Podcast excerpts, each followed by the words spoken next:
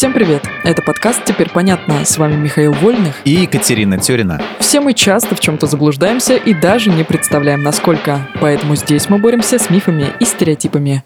Мифы про средневековые мечи и технику боя на них – в интернете я не раз видела картинки, на которых средневековые воины берут свой меч не за рукоять, а за клинок.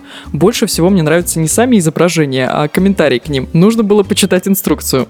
Позабавило. То есть за лезвие ты думаешь меч держать нельзя? Да, какой в этом смысл? Держать за лезвие, а бить врага рукояткой? Ну прям смешно. Посмейся. Сперва, а потом послушай. И выброси из головы стереотипы. Такая техника называется half sword полумеч. Если против тебя враг в доспехах, вместо того, чтобы гнуть и тупить лезвие о его броню, проще ухватить меч с другого конца и ударить гардой по голове.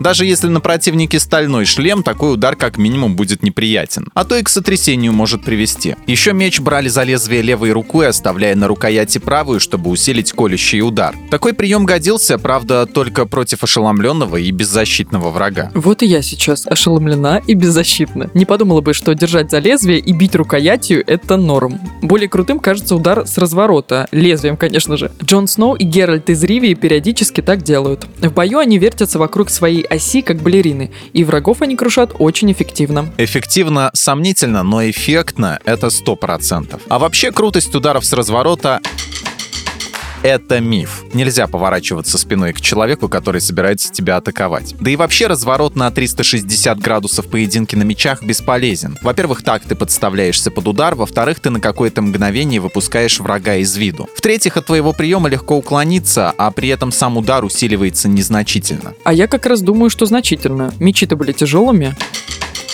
Нет, это тоже миф. Какой миф? В какой-то документалке по The History Channel говорили, что мечи 14 века весили по 18 кило. Это разве не тяжелые, по-твоему? Нужно быть богатырем, чтобы махать таким оружием. Кать, убери меч, положи на стол. Давай посмотрим на пример. Большинство длинных или полуторных мечей в коллекции собрания Уоллеса в Лондоне весит меньше полутора килограммов. Средний вес мечей в период с 10 по 15 век не дотягивал до полутора килограммов. В 16 веке он уменьшился вообще до 900 граммов. Даже огромные двуручные мечи, например, цвайхендеры длиной в рост человека, что ого-го, как много, весили не больше трех кило. Как по мне, так и 3 кило это немало. Но это, конечно, не 18. Теперь понятно. Дорогие слушатели, если вы считали, что в «Ведьмаке» и «Игре престолов» хорошо поставлено фехтование, знайте, это не так.